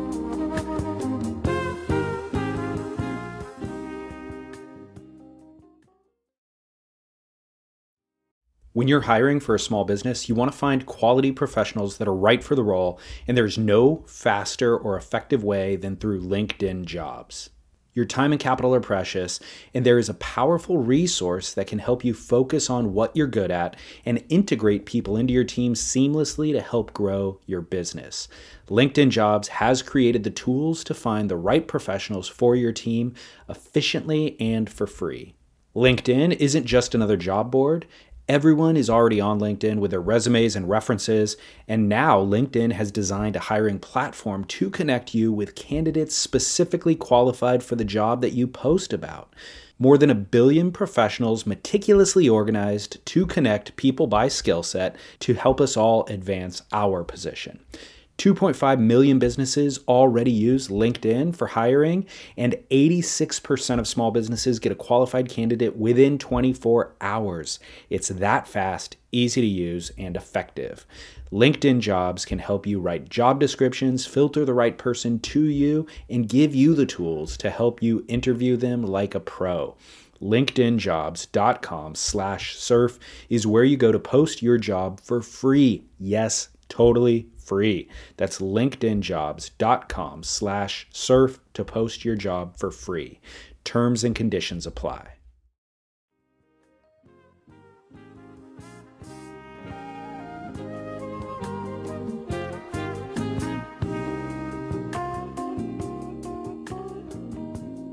All right, Chas Smith, Pros in the Wild returns. Everybody is so happy. I'm You know, so this- happy. This is a quick one, but um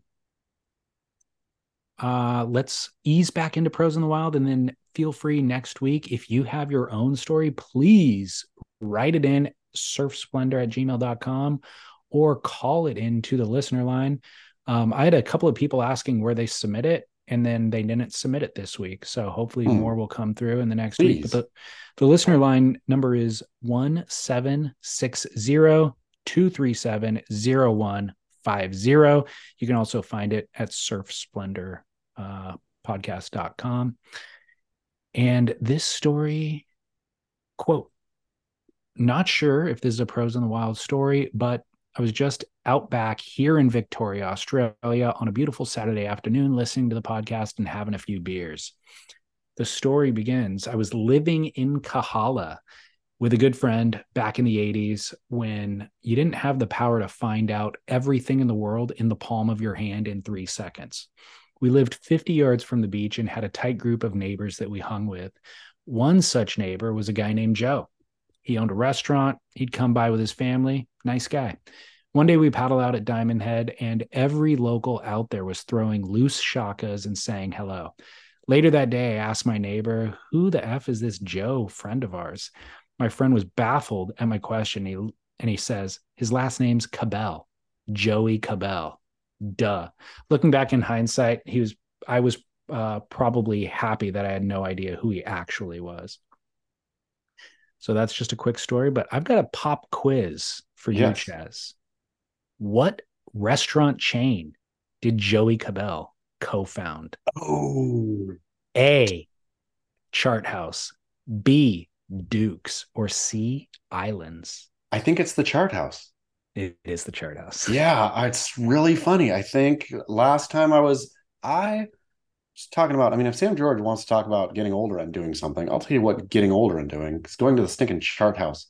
Going to the chart house, getting a prime rib with extra uh, horseradish, not the cream one either. If you want to do that, you can do that, but also get the fresh grated horseradish. Yeah. Get a dirty martini Mm. and bon appetit, like an old person. Uh, I'll clue you in too. Sushi. Do you ever get the raw wasabi? Oh yeah, of course. Raw Like wasabi not- is so good. Like real Yeah. wasabi, not the fake green stuff. Not the paste, Yeah, but the actual real wasabi. If you're if So you're good. at a Japanese restaurant, yeah, that has real wasabi, yeah, do yourself a favor.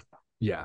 Well, for listeners who are new to surfing, which I think there's probably a lot of listeners now who have never heard the name Joey Cabell, they didn't have the benefit of getting surf mags every month to teach you the ways of our elders. I encourage you to get a subscription to the Encyclopedia of Surfing. There, you will learn that Joey Cabell was, quote, cool handed regular footer from Honolulu, Hawaii, arguably the finest all round surfer of the 60s, and certainly the decade's best international competitor co-founder of the Chart House restaurant chain. Boom. Thank you, Mr. Matt Warshaw, for your service. Where else would you get insights like this? I mean, maybe they're dispersed across the web in various portals holes, but honestly, I doubt that they all are. No, and I'll Um, tell you, I'll tell you this. I mean, not only with when you subscribe to the Encyclopedia of Surfing, I'm assuming you're getting the newsletter and all that, you know, and that's all great. Like Matt's evolved, evolving writing. Like Matt is an artist in his prime, and the whole Encyclopedia of Surfing, I think, and the history of surfing exists as like it's all really good. Like it's fun just to click it open and start going down different rabbit trails of like search somebody's name, read it, find a spot, read about that, find a like it's an it's endless fun, and it's not just like a oh it's a a resource that to find information. It is a journey to go on that Encyclopedia of Surfing. Entertaining and it's valuable to understand surf history, you know, and it gives you a deeper appreciation for it. But I'm going to read more. Quote Cabell and his partner Buzzy Bent opened the first Chart House steak and seafood restaurant in 1962 in Aspen, Colorado. Ooh. and it was an instant success. Branches soon appeared in Redondo Beach, Newport Beach, Honolulu. Cabell created the chart house ambiance, selecting the menu items, designing the wood paneled decor, and dressing the staff in highly, I'm sorry, brightly colored aloha shirts. The chart house became a kind of surfing institution as two generations of Californian and Hawaiian surfers took jobs there as waiters or bartenders so as to free up daylight hours for surfing. A sequence of Redondo breakwater in John Severson's 1970 move, surf movie Pacific Vibrations is shot from the low lit interior of the beachfront Redondo chart house. Cabell sold his interest in the chain, but retained ownership of the Honolulu chart house in the early 70s. Cabell's interest in the restaurant business faded in part because of his involvement with the late 1960s shortboard revolution, as boards were transformed from bulky 10 footers to sleek seven footers. In 1968, at the relatively advanced age of 30, Cabell became one of the shortboard movement's key figures, putting forth his quote speed surfing theory, wherein the rider rides in a crouch with his feet and knees tucked together, seeking out the fastest line across the wave. That's something I can do. I feel I can aspire to surfing fast. Yes, I agree. If you go low, crouch, and you're riding a seven foot board, I think Joey Yes. Cabell figured it out in the Yep. 70s, in late 60s, I guess. Uh, you want another pop quiz? Yes, please. Which professional surfer did Joey Cabell's daughter, his oldest daughter, Raina, go on to marry? A. Pancho Sullivan, B. Sunny Garcia, or C. Kaipo Jaquias? I'm gonna go with A. Pancho, Pancho. Sullivan? Yeah. Incorrect. Oh, You get another shot. hypo. Incorrect. B. Sunny Sunny, Garcia's first wife, Reina Garcia, were married for two years. Wow. Well, that is a I mean, my goodness, that was just a treasure trove right there. I mean, that's why we love him, right? This encyclopedia of surfing, eos.surf. So tons of Joey Cabell info there. Probably Sunny Garcia info. Yeah, a lot of it. A lot of listeners probably don't know Pancho Sullivan or Kaipo Jaquias either. So maybe them they all. have entries too. Get them all. Yeah, you're missing out, to be honest. It was Yeah. the glory days of uh, power surfing that era. Power on Pancho, man. I remember those. Was Pancho on Bushman? Yeah. Yeah. Yeah. Just uh, like I can really picture Pancho at sunset on a Bushman, just like giving her. I know that that open faced front side layback carve Yeah. is like iconic. Yeah. You know, he was on tour for a year too. Yeah. I remember that. Um, all right. Well, moving on, barrel or not, we have Halloween themed barrel or not this week in preparation. Exciting. It's always, I feel these barrel and Nas for Halloween are almost tools to live by. Hmm. They largely are. Yeah. Uh, and some of these we might have covered in the past, but these came from a listener, or the first two came from a listener, and I feel obligated to uh, give him his due. Number one comes with a paragraph, so sit tight.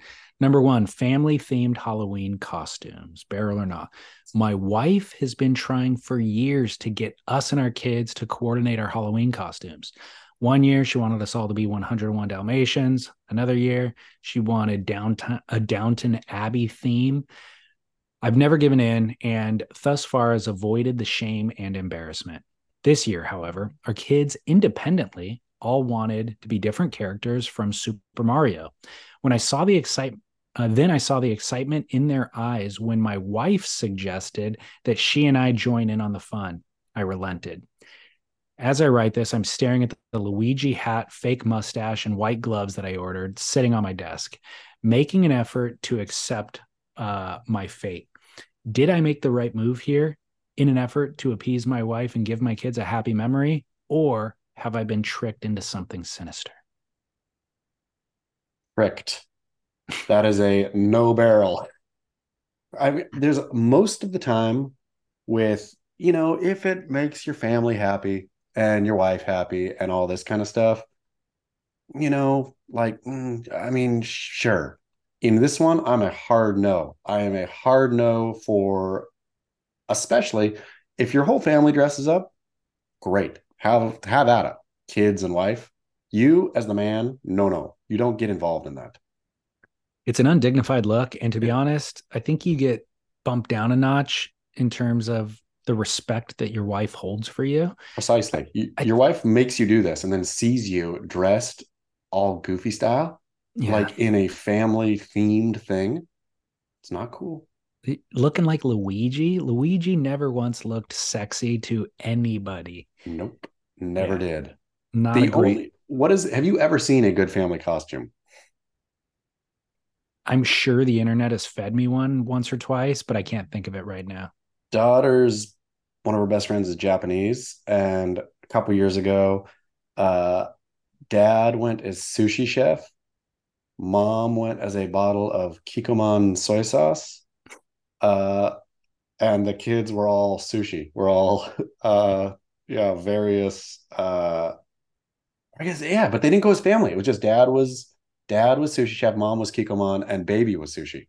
And then all the other kids were just whatever else they wanted to be. But that trio, without them all doing it, I thought, okay, that works. Dad is because the sushi chef looked dignified.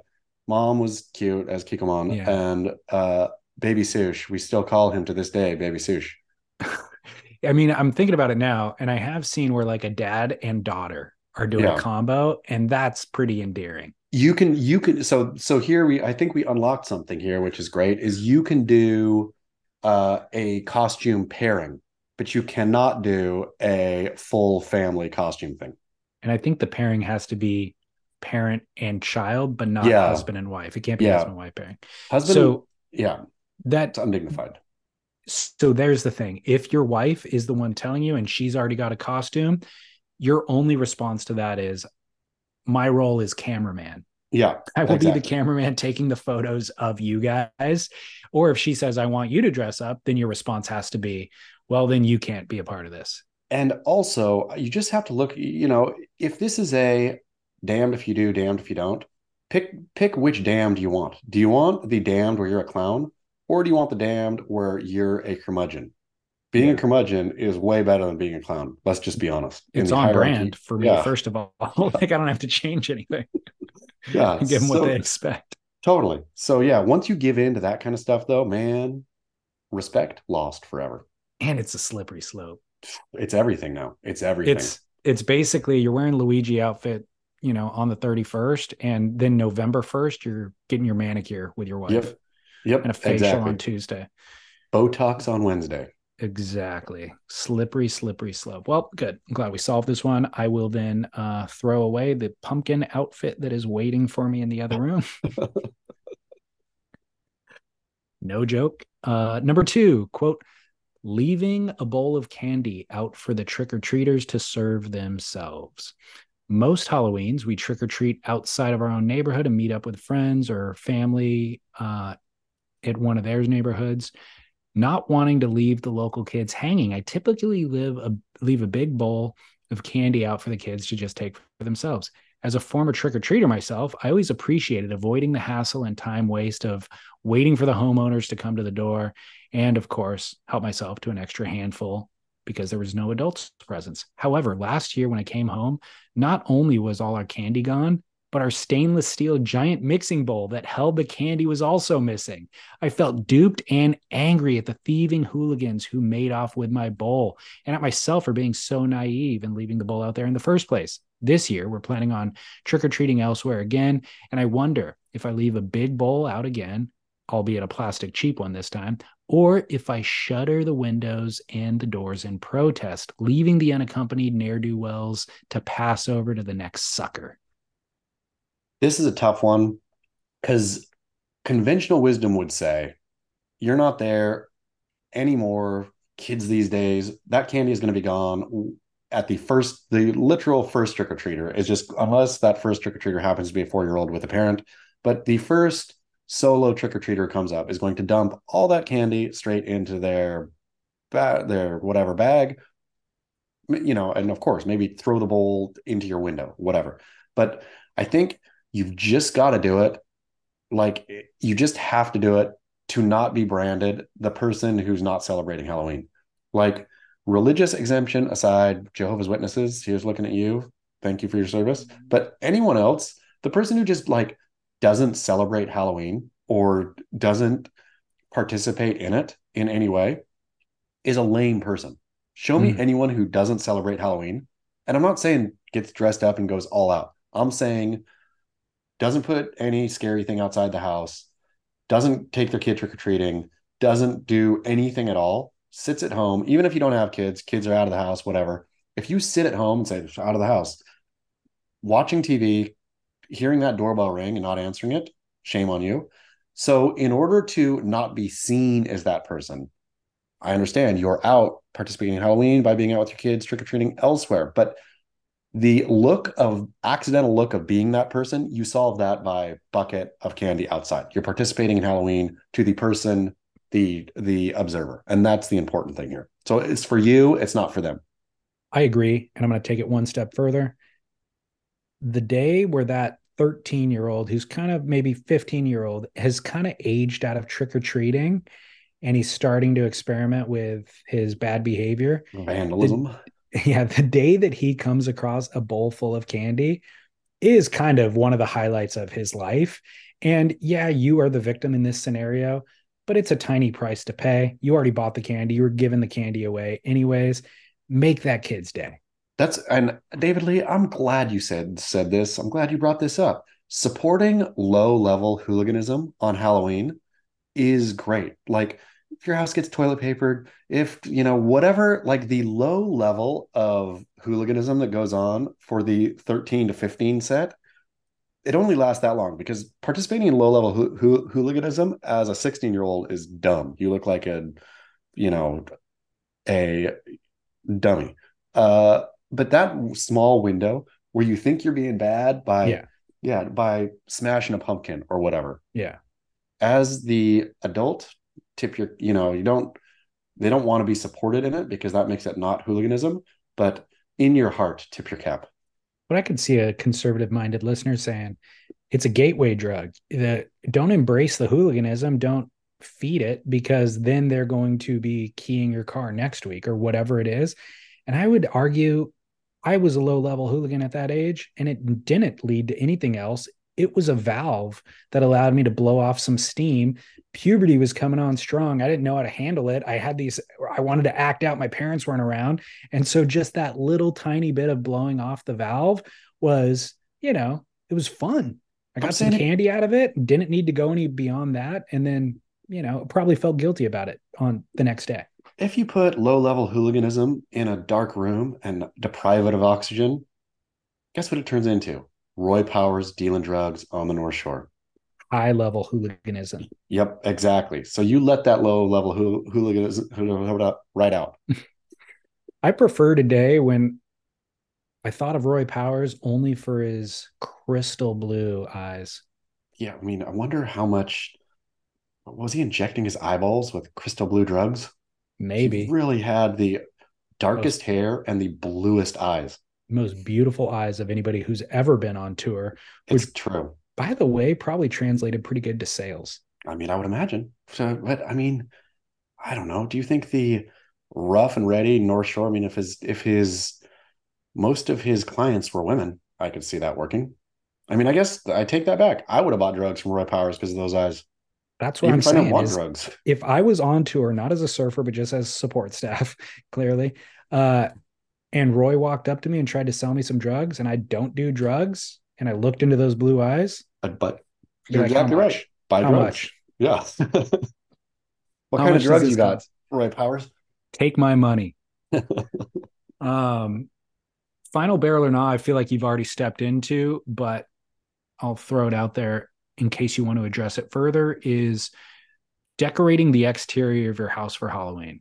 Barrel. Now, okay, you did say barrel already. And the reason I bring this up is because when I was a kid, there was one out of every 10 houses, maybe, that had decorations. Now it's nine out of every 10 houses. They're all the blow up things that you put in your lawn. We have them in our lawn. And uh, nothing brings more delight to Austin than those blow up figures. I mean, I feel that uh, Halloween decoration has eclipsed Christmas decoration as the thing most enjoyable to a kid. It was most enjoyable to my young daughter, and it is most enjoyable now to my young nep- nephew. Walking around and looking at the Halloween decorations, the streets that go all out. I'm always because that's where we'll go trick or treating, right? There's the sandcastle here in Cardiff, where that's the neighborhood that just every house you like have to, right? Like it's themed, crazy, over the top, everything. Uh, which, and if you live in one of those neighborhoods, then you have to do it. You are obliged to do it. To be the house that doesn't do that, you are shaming yourself and your family. Um, but even if you don't live in one of those neighborhoods, you don't have to go crazy. But even just one small thing, one small scary thing, you know, propped up that just again, I think the you're and if you're not going all out, then you're probably not going to bring joy to a kid. But it's you you still need to signal this family celebrates Halloween. I feel that's a marker of importance. Yeah, I I'm embracing it actually, and I never thought I would, but everything's different when you have a kid. Of course, you see it under totally different light. But uh, I think it was more expensive when we were young, and it took a lot more effort. Yeah, like now these blow up things you can get them i'm sure on amazon but definitely costco has them home depot has a whole aisle of them they're not expensive and they're just you just put the stakes in the yard and they blow up when you plug it in it's super duper simple and it goes a long way for people, the kids. people in my neighborhood now this year i haven't seen before uh they're getting like 15 20 foot tall stuff. Like our I next door neighbor has like a 20 foot tall jack skellington from nightmare before christmas down the street. There's a got to be like 30 foot tall. But I don't know. These ones, I think maybe you've jumped the shark a bit. I mean, I like it conceptually, but where in the world do you store that thing? That's my other problem. And I had that in my notes, in fact, is there, even though it's not as expensive as it once was, there's still 30 bucks a pop and there's you know four or five of them in somebody's lawn so it's yeah. costing hundreds of dollars plus the candy that you're going to end up buying and all that so the hol- the hol- uh, holiday becomes expensive then it becomes a storage issue for the rest of the year which if it were just one holiday that'd be fine but guess what you also have all your christmas, christmas stuff stored stuff. you have your thanksgiving stuff stored you have who knows what else here's what i'm going to go ahead and say david lee scales and we're going to solve this for others, which is going to be let's just have two that we decorate for. Let's have it be October or for Halloween and for Christmas. If you were decorating your house for Thanksgiving, no more. Not allowed anymore. Nobody needs a Thanksgiving decorated house. You don't need like the cornucopia out there. You need nothing. Throw that stuff away. I know it'll go to the landfill, but get rid of it once for all. Make a little more room for Halloween stuff. Problem solved. I want to get somebody needs to invent the blow up figurine on the yard who doubles, like transitions from They did. It's called. Night, Nightmare Before Christmas. What it's called. Tim Yeah, Burton's so. already solved everyone's problems. People should just get their Nightmare Before Christmas stuff and leave it all the way through. Yeah, I was just thinking maybe like it had a cover, like the pumpkins, you put a cover over it and it becomes a snowman or something like that. You know? smart, smart. I mean, I guess you could paint your pumpkin white. Yeah, Stack that's also up. way too much effort. That's way too much effort. They rot too. Yeah. Well, anyways, Halloween is upon us, but we'll have one more show before we get there. Uh, so maybe new Barrel and Oz will come in. But gargantuan show today, Chas. Well done. Thanks Monster for persevering. Monster Pod. I saw a uh, article this morning, in fact, that said new study indicates that mental illness may be oh that over talking or excessive talking may be linked with mental illness. Boom. I think back to the padded room from the beginning of the show. I think accurate. We're in deep, deep trouble. All right. Well, thanks everybody for listening. Um, shout out to linkedin.com slash surf. Shout out to drinkag1.com slash surf, the gift that keeps on giving. Forever. That's the thing you Forever. put in your yard. That's the the decoration for all seasons. That's what you should be giving out for Halloween. In fact, give those Oh. travel packs out to the local kids. Boom. Give them out to the adults walking around with their solo cups, drinking whiskeys. Exactly. Dump some of that in there. Mitigate the bad, the poison that is Mhm. the whiskey. All right. Well, go to beachgrit.com, go to at surf journalist, and then you can find everything related to me at surf splendor. Chas, until next week. Bon voyage.